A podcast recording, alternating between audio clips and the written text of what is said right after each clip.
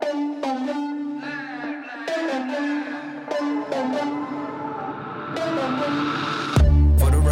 everybody, it's RJ, and this episode of the Flow Under 5 is a clip from the newest course on the Flow Academy site, which is The Science of Flow, a Decoding Peak Performance course.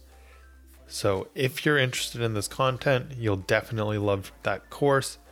I recommend that you go and check out the Flow Academy website and subscribe to the newsletter to get more information on the course. Thanks.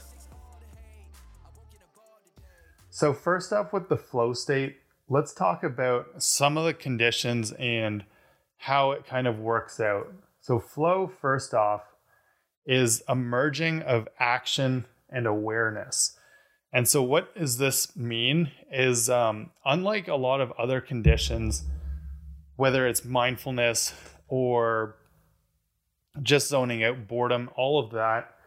With flow, it's a very unique condition in that you actually have to merge your action and awareness into one in order to be in that peak flow state. So that means you know you can't be thinking about other things and you can't be drifting off, zoning out. You are completely present and embodied in the experience in flow. So it's a merger of action and awareness.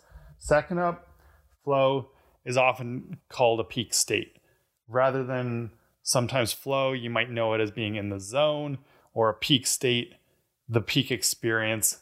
And that's what it's all about as well. Performance goes through the roof in flow. Now, it's also an optimal state of consciousness. As we'll get into, it ties into the merging of action and awareness. The optimal state of consciousness with flow is unlike with mindfulness, where there doesn't have to be a goal or an ultimate kind of objective to it. With flow, there's usually goals and objectives. And so that's where consciousness becomes this optimal state. And of course, performance goes through the roof with flow. We've seen this in both action adventure sports as well as other types of sports I find that the sport analogy for flow is very common because it's one of the easiest and most accessible ways to actually see and visualize flow. But there's other things we'll talk about too in terms of music, but performance across the board goes through the roof. So this could also be in workplaces, and that's why flow is so important in terms of workplaces as well.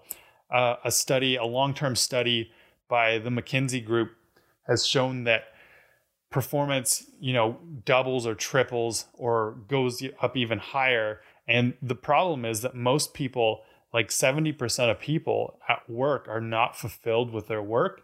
And so businesses and, and corporations can kind of start to understand and appreciate why flow is so important in terms of performance in the workplace as well. So let's talk about the conditions of flow and we're going to go through there's 10 essentially 10 conditions of flow that make up the state and once you understand those 10 conditions it'll be a lot easier to describe the experiences as well as the neurochemistry of flow and the triggers that you can use to get into flow more on your own as well so first up is the skill and challenge ratio and so I think this is the most important one to keep in mind in a lot of ways because this is where people kind of start to understand what flow means, but also why it's so important that there's kind of goals and objectives to flow as well as how to actually be in that. So with the skills and challenge ratio, as you can see, there's essentially what's known as the flow channel. And that's where you've got this balance between your skills and the challenge of the objective at hand. Now, if your skills are too high or the challenge is too high, you're out of balance. And so, what we often see is, you know, above the skill, when the skill's too high, but your challenge, when your skill's too low, the challenge is too high, you're in a state of anxiety. You're not in that peak state because things are a little bit too challenging for you. When your skills are too high and the challenge is too low, you're in a state of ang- in a state of boredom because things aren't challenging enough.